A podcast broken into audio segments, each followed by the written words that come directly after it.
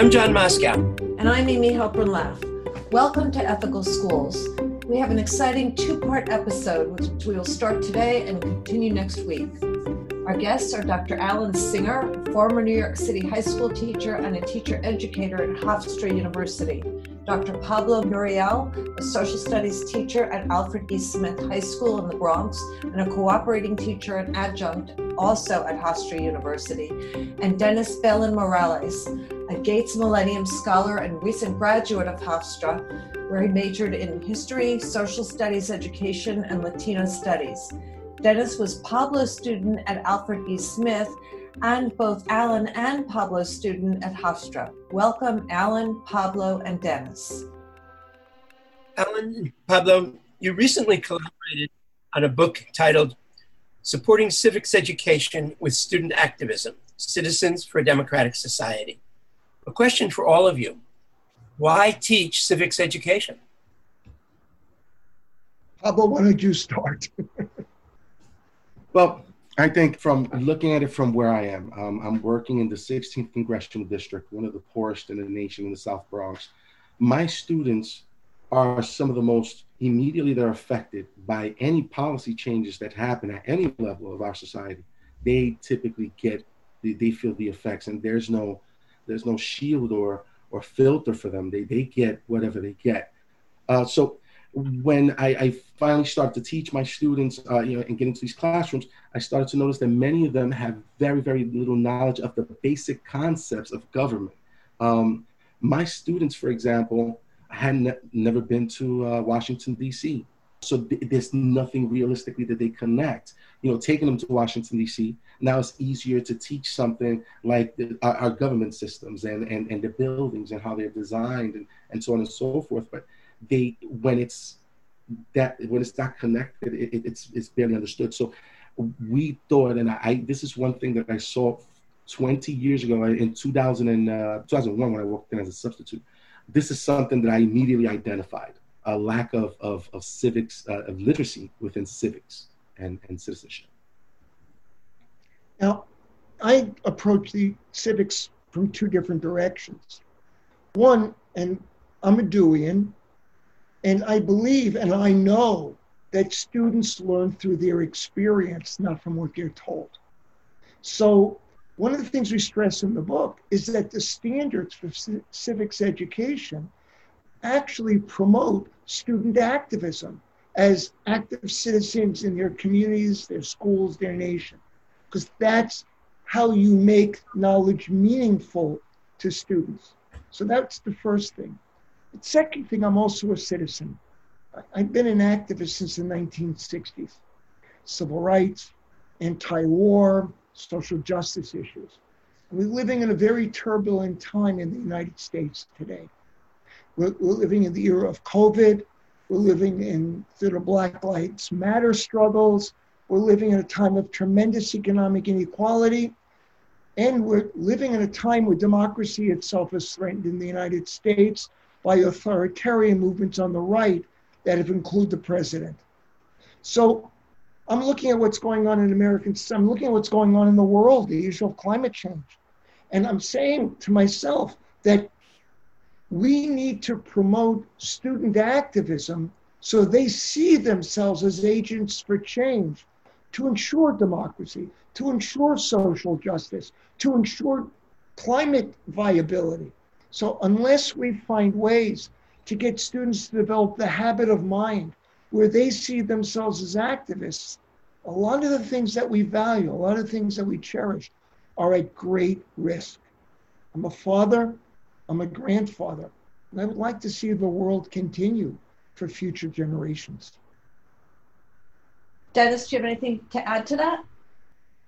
Yes, I would like to add that I'm looking at the, I don't have my own set of students yet. Like I don't have my own physical classes yet, but Alan and Pablo are both teachers of teachers. So they're teaching me to become a teacher. And what Alan said was true. And I didn't about, you know, students learning through experience. And I didn't quite get that in high school. Like I didn't really, you know, I was smart enough to get the Gates Millennial Scholarship and and things like that. And I was I didn't really see that opportunity being there. But my experience with civic engagement and looking at it now, looking back and reflecting upon it, I realized that civic engagement is important in the classroom because we as teachers getting students involved civically allow each student to manifest their own goals and dreams and it manifested differently. Pablo simply allowed us he told us to go to a community board meeting find out what was going on in your community which we did. And a lot of us in that class in 2016 became agents of change in our own ways and we had our own goals my i was very big on metal detectors and school to prison pipeline and this idea of entering into a penitentiary and how school should be more a place to learn. But that's because I like the school building. I like learning. I like reading. But some of my friends looked at it differently. I had a friend named Isaiah Washington, Isaiah Thomas, and Isaiah Washington. I don't know if you remember the Isaiahs, Pablo, but they both had this big thing about um, nutrition in school buildings and becoming agents of change and this idea of what are they feeding students who go to lower income schools. You know, and that's where that's where it manifests. So yes our experiences we do learn through our experiences. And for me like it helped me realize what i wanted to do in life and like gave me like a goal and it helped my my friends do the same thing. Other people became more like artistic. You know they wanted to express it through, through art um, i know pablo has a student who did it through music. You know our experiences you know just simply getting involved in a simple community board meeting seeing what's going on and that allows us to like they both said it allows us to to see how we can to see that our voices do matter. You know it gives us that ability that confidence you know like i might have came from the poorest congressional district in the country right but i did attain the gates millennial scholarship right so and people always looked at me like i was crazy because they said that i wouldn't be able to get that right the entire the only person who really believed in me in, in that school was pablo uh, he's the only one that said like you know the one he told me a year before he told me you're crazy. He said the only problem, the only stress you're gonna have a year from now is that you know you won't know what university or like scholarship you're gonna accept. And I didn't believe him. I thought he was crazy. I'm being honest. I thought he was crazy and that I wasn't gonna be able to to acquire this. And I learned through my experiences with him and and becoming a community organizer that like I do learn better. I did learn my rights better. I did learn everything that I've learned because I was more involved hands on and maybe that's because I learned, but I think all students learn better like that, in my opinion. Very Deweyan. Alan and Pablo, what are the essential components of the approach you recommend in the book? Well, I, I think the first key is you have to start from where students are and the issues that concern them.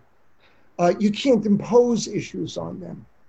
The second, in, in, in, this area, Pablo and I took different paths. One of the things that I did in schools is I would always form a political action club at the school. And the political action club would then engage the kids in the projects. Pablo tended to run the projects through his own classes. Let, let me give you an example of one of the, the most successful projects that I was engaged in. I was teaching about Roe v. Wade in Supreme Court cases. This was a number of years ago, and the Supreme Court had a case coming up with a possible review of Roe v. Wade. Four young women in my class came to me and said they wanted to go to a pro choice rally in Washington. Could I take them?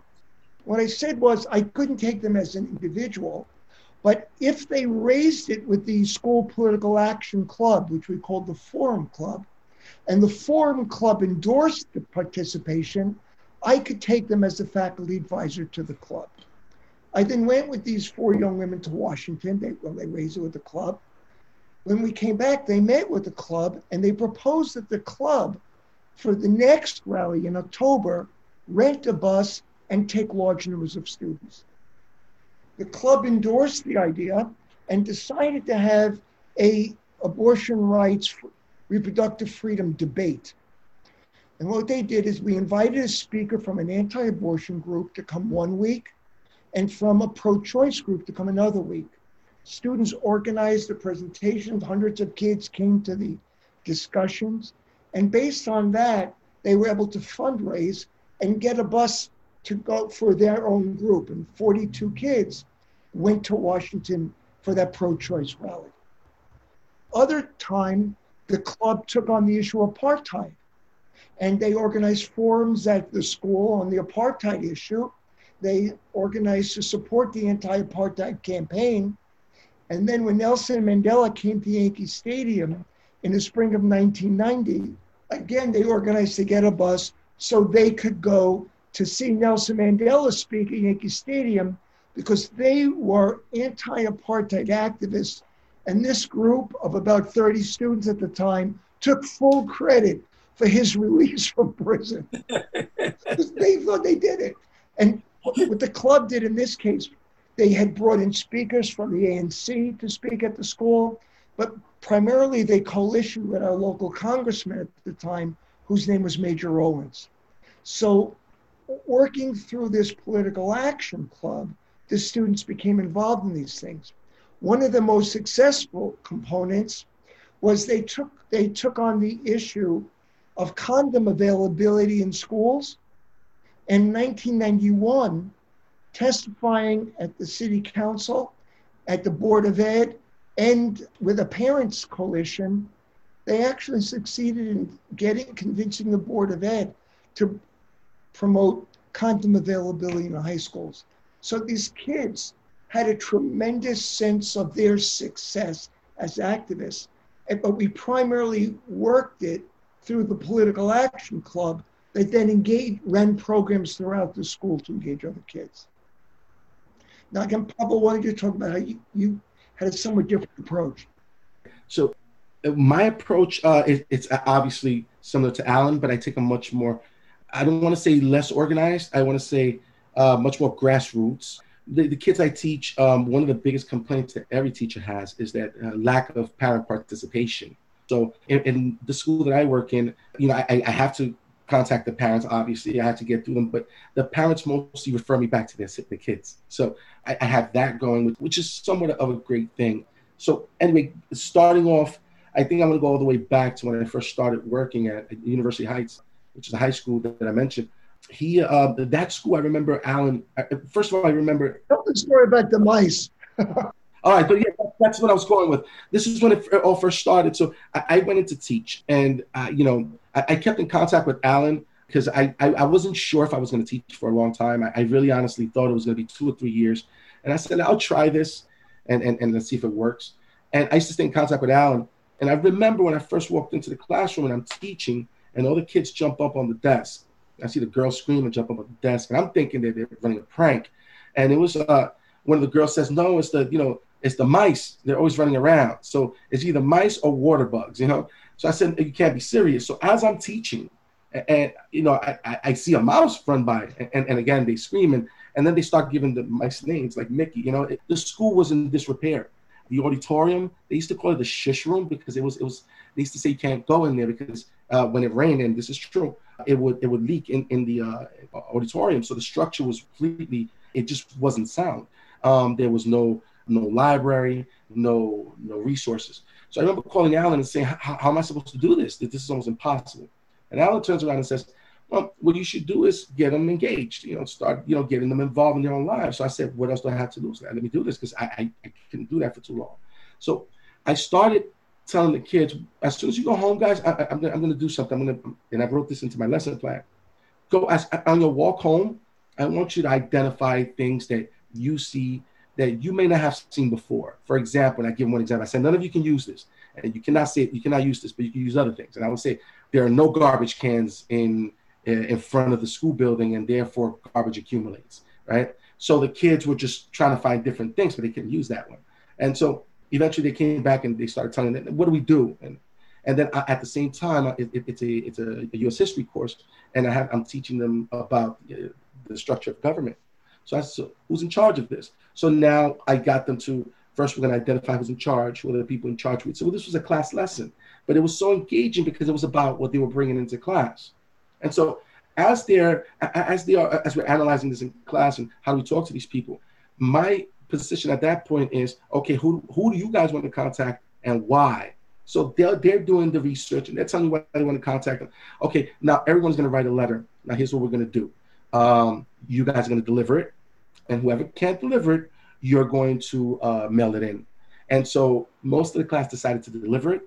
Uh, and I remember they delivered it to the assemblyman, who then got this other gentleman involved, who was another assembly person, And so we got them to come in. Uh, you know, we did a town hall meeting, and they spoke to the college. And uh, ultimately, we, we, were able to secure several million dollars from the city and the DOE to fix up the, the classrooms. And, and so we ended up getting a brand new uh, auditorium. We ended up getting a library. We, we got a bunch of, uh, even a new, cafeteria and a, and a bunch, of, even a, a labs for, for science and new classrooms.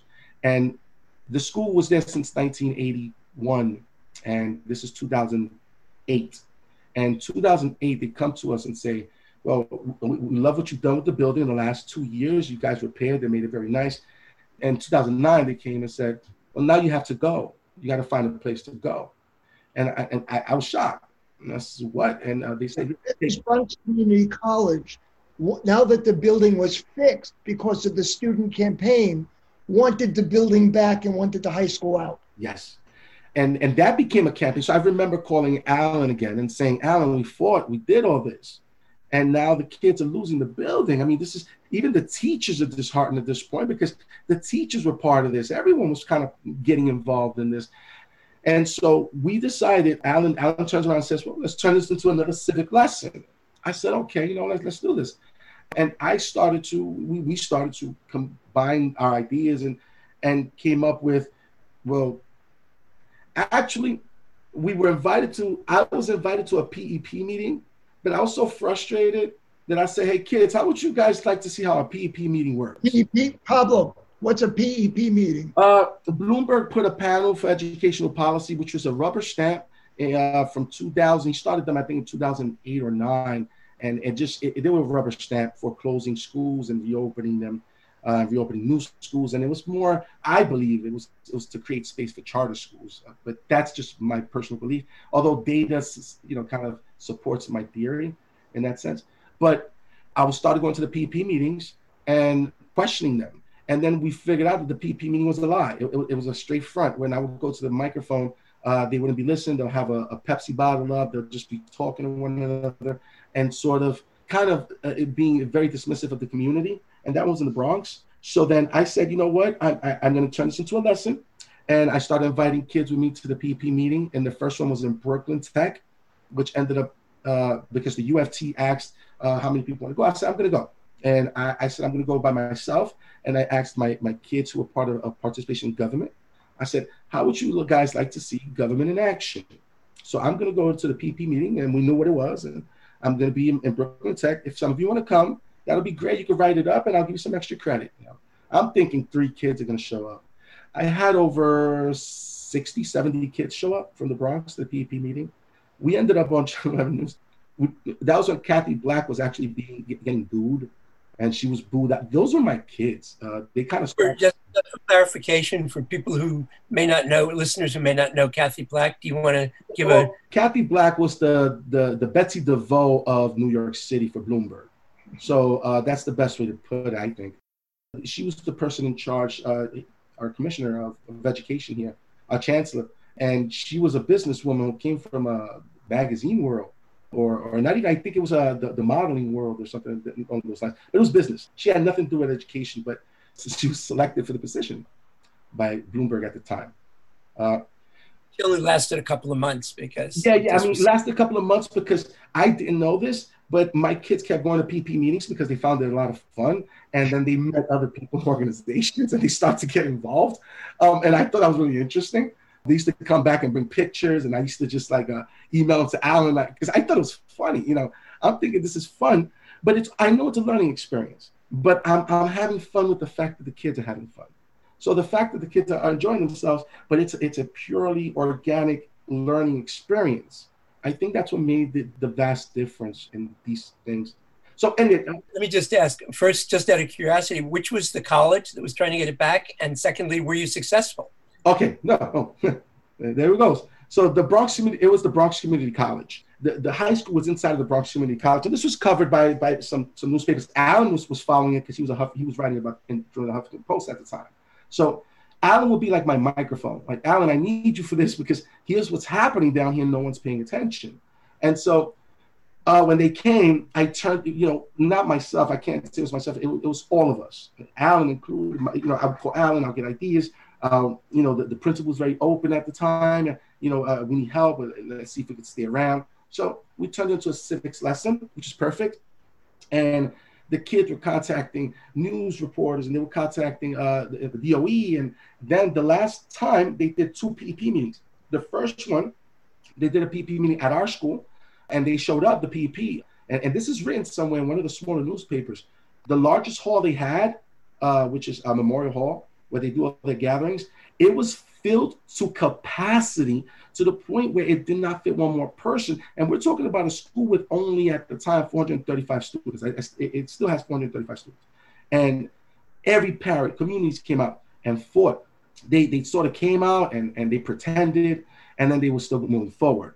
So then uh, they figured the last PEP meeting was held in Staten Island because it was so convenient for us to get there. So, so I, you know, I, I, I told the kids, listen, I'm gonna go. I'm gonna go by train and you know, bus and ferry. I'm, I'm gonna do the whole thing. If you guys are interested, ask your parents, bring permission slips. I really can't take you guys. Uh, I'm only gonna take a handful of kids because, you know, and, and, by the way, it's after school, so you don't have to come. I, am going. Over a hundred and I mean, over 200 people showed up, kids uh, on trains. We took, but I, by myself, I took about 75 kids came with me. I felt like I was taking like three or four uh, train cards we took a good portion of the part of that ferry, and a bunch of parents took their kids, and teachers took kids, and and uh, and so when we got to Staten Island, we demanded to know, and and Klein gave us an answer. Klein at the time was the chancellor, and Klein said, "He replaced Black." Uh, oh no, no. At, well, no. Cathie Black was out by by then. Yeah, Klein replaced. And Klein replaced him, and then when we got there, Klein, who replaced Black uh, after a couple of months, told us that there was nothing that he can do, that the best that could happen was, the, I'm sorry, no, no, uh, yeah, Black re- replaced Klein. I, I, think that's how it was uh, because I remember, okay, we were in Staten Island during Klein, and then shortly after we kept going to PEP meetings because, uh, but that was the last one for our school. And he told us very straightforward, he said there was nothing we could do. The college doesn't want to help. And so the best we could do is put you in a school with one other school but it's across the street from, and he didn't tell us this. We figured this out on our own. It was across the street from a juvenile detention center, which is still there. The school's still there. What separates University Heights right now from uh, New Hori- from Horizons is is the two train, the 205 train. So that's it, and, and they're literally across the street. So the whole fight when we went to fight, it was how dare you, you know, put us there, and the response was, "This is all we can do." So we lost that fight, and so you know, that brings me to Dennis later on. Others. I think it's important. Let me just comment on that thing. You don't win every struggle, and I think that that itself is an important lesson. That you don't win the struggle is not a reason to stop struggling, because you're going to win some, but you can't win if you don't keep pushing. So I have a question on a somewhat different tack which is that some social studies or history teachers are very open with their students about their political perspectives. Others prefer students not to have any idea of their personal views. What do you see as, as the arguments? And this is for all, all three of you. What do you see as the arguments for each of these? And as teachers, do you share your political views with your students? My view is if we're having a discussion, if my adding my voice to the discussion opens it up, then it's of value. If my adding my voice closes it down, then it defeats the purpose of having the discussion. So I try to be judicious on that. You know, kids will ask. One project I did, I always used to bring a Vietnam vet in to discuss his, it was always were guys, his experience in Vietnam. And I told the students, one day we're going to have a Vietnam vet come in and discuss what it meant to be engaged in the war. And then the next day, we're going to have an anti war protester come in who's going to explain why they were opposed to the war. And you're going to interview both of them to find out what their experiences were. So the first day, we would have the veteran come in, and the students would interview the veteran to find out what the experiences were, what they learned. And then the second day, the students would come in because they want they were anxious to interview the anti-war protester. And they would say, Alan, where's the speaker today? And I would say, I'm the speaker. and they would interview me and I would share my ideas. But that opened them up to new experiences and thoughts. But on other issues, I wouldn't state my position. However, one of the ways I would introduce a broader perspective for them was on my selection of documents. So you can bring, a teacher can bring in a document that introduces them to ideas. You don't have to say, I agree with that document, but Frederick Douglass on to what is the slave is the 4th of July, or any of the documents in that Howard's invoices Voices the American People. There's a, a very good letter by a couple whose uh, son died in 2001, and they, and they say, don't go to Iraq, not in our name. Or you can do the Robert Byrd piece on this will go down in infamy in history. So you don't have to say this is what I believe, but you can introduce students to different perspectives just based on the documents introduced in class. As as for me, from the high school level and looking at younger kids and, and where I work, to be very sincere with you, that is one of the least of, of my issues because my kids aren't even interested in politics when they come to my room. They're not interested in they want a credit and they're used to certain social studies habits and ways and that's what they know and they really don't know politics at all so in 20 years i've never have been asked well what are your political views pablo i, I wanted to explore so my thing is i as long as you're inquisitive and you're looking you know it doesn't matter which way you go so i had one one student for example and he knew my stance on you know because through discussions as Alan said, he, knew my stance on, on, on military and, and he knew my stance on, on certain issues. And he knew, you know, I, I, would fall more on the left side. And, and he was one of these very, very witty young men who was with me from 10th grade through 12. Still, he decided to go to the military.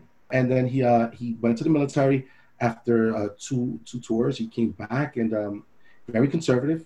And, and, and, I remember having a discussion with him. Uh, God bless his soul. He was a University Heights student and he passed away of cancer. in 2013, 2014, I believe. I, I went to his wake, and and he was a uh, he, he became conservative. He's very conservative, but he was one of those kids that was very close to me. I didn't care whether you decided to go conservative or left or right. I care that you get civically engaged and change your situation. And so my goal is to get them as civically engaged as possible so that they're no longer looking to who's going to solve their problems, but rather I know how to solve my problem. I've done this before. Let me go about, you know, making this change that will help me and will help my family. And so that's sort of where I stand. But as far as the political views, I, I don't see a reason to bring them up unless unless it's part of the discussion. Very important, just to add to that, if kids believe something because I said it, the next year they're going to believe some, whatever the next person says. You, you don't have that kind of impact. I don't, I'm not looking to recruit an army of 16 year olds. I'm looking to get 16 year olds to begin to think about their world. The one question that kids always used to ask me when we got to the 1960s was not about my political position, but they all wanted to know whether I used drugs. and my answer was always the same. And I would always say, there are many things I've done in my life, some of which I'm proud of, and some of which I'm not but none of which I will discuss with you.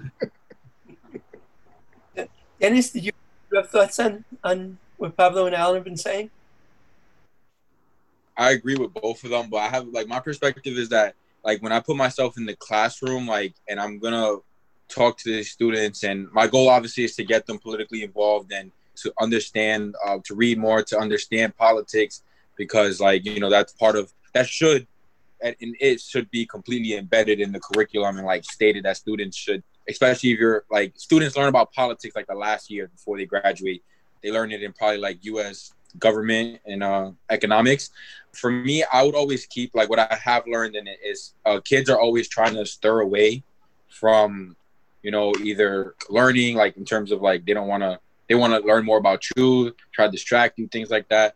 My whole thing is that I want to keep the conversation, the dialogue within the students, because my perspective on like I'm I'll be a lot older than them, by then, by the time I'm teaching, but and if I'm like Alan, for example, I'm if he goes into a classroom with eighth graders or ninth graders, you know, his political stance or my political stance won't align with them in about 20 years from now because you know we're, we're not we're not in the same generation. I want to keep the conversation between the students with all my lessons. I want to keep it between students because my way is that they're going to be the ones growing up with each other. They're the ones that are going to need to to help one another. They're going to one that need to understand that some people will have different opinions and they need to be able to express themselves without getting mad. Like pablo said my goal is to teach in a low income area. So like like what pablo is doing.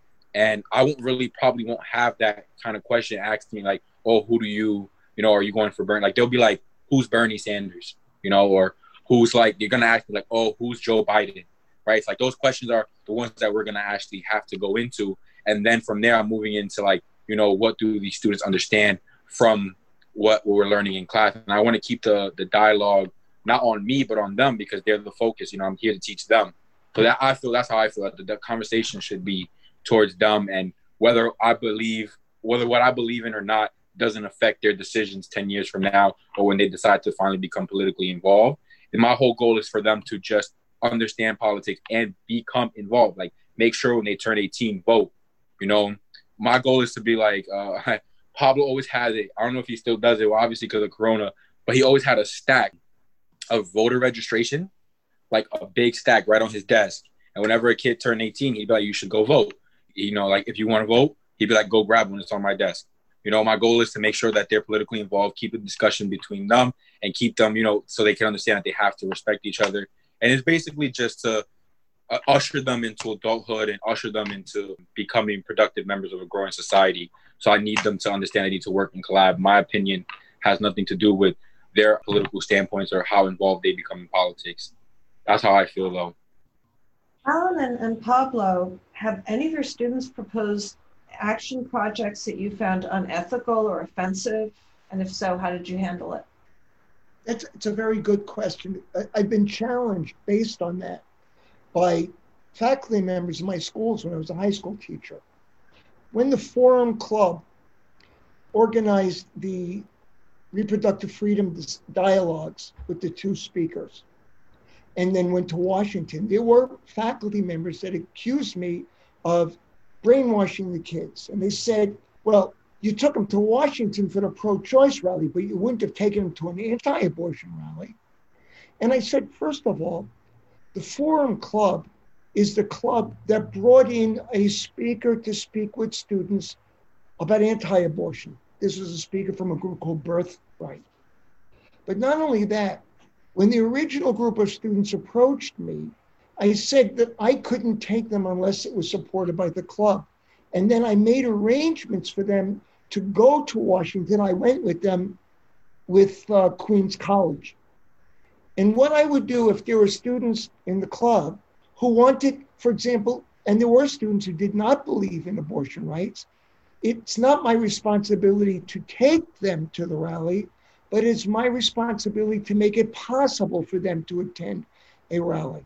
So I could then either enlist a teacher at the school who was opposed to abortion, or I once again I could make arrangements with a Queens College group, that was the local college, that they could attend with Queens College. So my responsibility was to make it possible for students to participate, but I did not necessarily have to attend with them.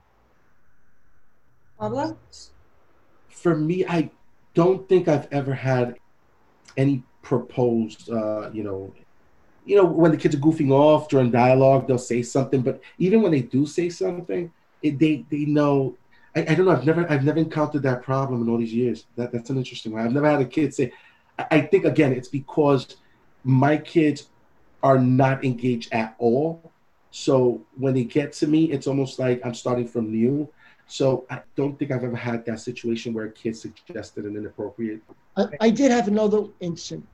It was a rally against racism in Howard Beach, Queens, many years ago, because a mob of white young men attacked two black men who were car had broken down, and one of them ended up running on the highway and getting killed. There was a rally demanding racial justice, and I was attending with the local a local community group. And the club raised whether they could come. And I said to the club, I didn't think I could bring you, I couldn't guarantee your safety. So there were club members that were very disappointed that if I couldn't guarantee safety, they couldn't come. However, I said there is going to be a rally at City Hall, and that'll be during the day. This was an evening rally. It'll be different circumstances. If people want in the club want to organize, I will take you to that rally. But I can't take you to a rally where I can't guarantee your safety as an adult, as your teacher. And you've never encountered students who were racist or with whom you Oh, would yeah, have yeah. But, but see, uh, my racism is different from at- what Alan would experience. Because the racism that we experience at our school is along the lines of the school is 99% minority. So it's all Latinos and African American. So the, the racism that I'm catching as a teacher is amongst the Spanish kids that are just entering because they have a misconception of race in uh, you know certain groups that I'm getting you know from where they come from it, it, they, they're very open with their racism and they themselves may be of color of what, of what the majority would consider black or, or even people of color but they don't believe so. So in spanish they would say little racist comments which i in turn i speak i'm bilingual. I correct them immediately. So i make sure and i turn their racist comments into complete lessons. And so i'm gonna give you a fine example. You know, I teach, I have a very, uh, I have for the past, I want to say 12 years, I've had, a, or 13 years, I've had a larger population of Dominican kids from the Dominican Republic. And so I remember when this first happened in the early 2000s, I want to say 2005, 2006, where kids said in Spanish uh, something very racist. And, and I stopped and I said, excuse me. And then he said, what are you getting mad about? You're not black. And I said, doesn't matter. And then I had to start explaining it to him. But then he gave me this whole lesson that he learned in his country. And I said, wait, wait a minute, it doesn't make sense. So it kind of forced me to go learn about the Dominican Republic. And then I learned about Trujillo and I learned about what he did in, in the Dominican Republic. And then it just so happens, you know, several years later, Howard Gates, William Howard Gates does this whole thing, uh, Black in, in the Caribbean. And everything that I learned, I actually now, now it's easier for me to teach if I ever need to I can actually show that video. But I had to learn about their culture, and their society, and what they went through. And I also had to, you know, understand that they've been taught in a way that needs to be untaught. So, you know, first thing I got I got to teach them is stop. Black people are not Haitians. The Haitians are in, in Haiti, in, in, which is part of the, the, island, but blacks here are Black Americans, and, and those blacks are not Black Americans. Those are uh, Honduran, and they're Garifunos. So that's another group that I had to learn about because uh, they face racism, but in their culture, they tend to sort of blend into others. So what I mean by that is the Black Hondurans you would think are African American and, and they will act and they will take the culture. And then the, the lighter skinned ones would, uh, will be Puerto Rican and they will act and take the culture until within the, those cultures you start seeing the differences so they face a lot of discrimination in, in, the in the Honduran world of the Garifunos. And so I had to learn about that culture and learn about their history in order to teach those particular students because you got to start from where they're from and their reality and then unteach certain things that you must reteach here.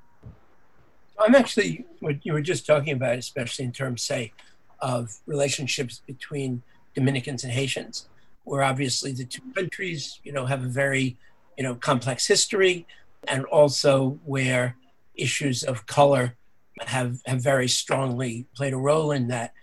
Um, you find that, and that's just one example. Obviously, there are examples from literally every single country in the world.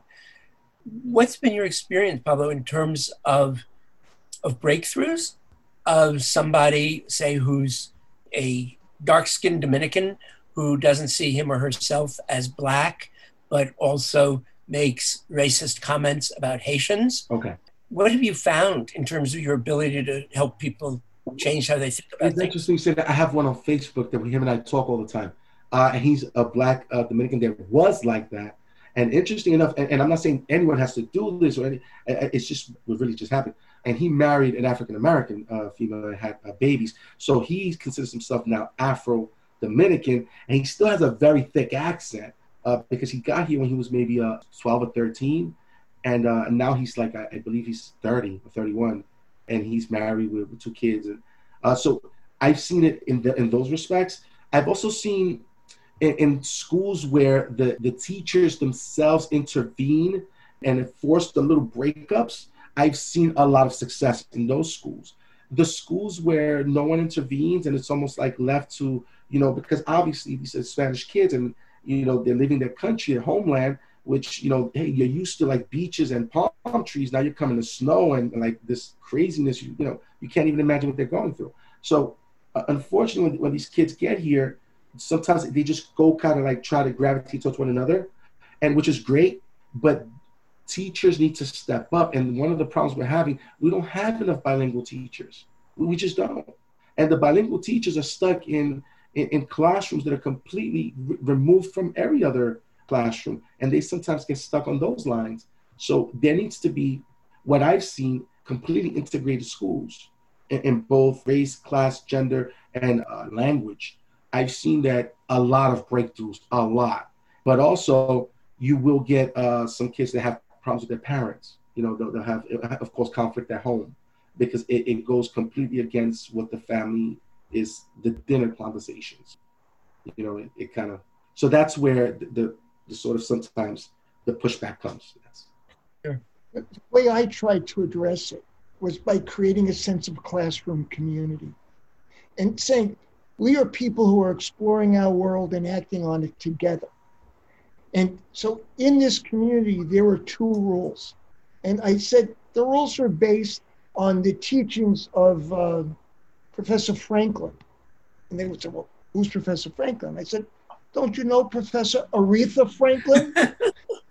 and these are the two rules R E S P E C T, find out what it means to me, and think. Think before you act. And in our community, if we respect each other and we think before we act, we can do wonderful things and learn together. And by the way, but by the way, let me just add this because I have to piggyback on that what Alan said. The reason that I've never dealt with overt racism in the classroom or any of those things is because uh, uh, what Alan just said, the respect part. That's those. That's the thing that I do in my classes from the day that I walk in. Um, you know, I give them my three rules. I only have three rules. I, I, do not believe in setting so many rules that the kid is running around trying to figure out how to break them rather than learn what you're trying to teach. So rules to me are, are you know, I, I live on a concept of the trust system. Like I, I literally have always lived my life on that system. And so I brought that into the classroom. And so I tell the kids from day one, first, I'm going to respect you, but respect is reciprocal. I expect you to be respectful to me. That's number one. Number two, when someone is speaking, they must respect one another. And so you'll see me sit down and listen to them because they're the teacher in the classroom at the moment. So you disrespecting them goes back to disrespecting me because that's the teacher in the classroom. And then rule number three is I will never say no to go to the bathroom just one person at a time. And that's it. And don't take too long. I added that 15 years ago. Just I remember adding it one year just to try it, and it became my norm forever. I still do it to this day. And I'm talking 9th through 12th grade, South Bronx, and I've never had a, an issue. The, the kids really take respect to the heart. And we'll break here and continue next week with strategies for integrating project based learning with the Regents and tips for new teachers. Thank you, listeners. If you like this episode, please continue subscribing and giving us a rating or review. This helps other people to find the show. Check out our website, ethicalschools.org, for more episodes and articles, and subscribe to our monthly emails. We post annotated transcripts of our interviews to make them easy to use in workshops or classes. We work with consultants to offer customized SEL programs with a focus on ethics for schools and youth programs in the New York City area. Contact us at hosts at ethicalschools.org. We're on Facebook, Instagram, and Twitter at Ethical Schools. Our editor and social media manager is Amanda Denti. Till part two next week.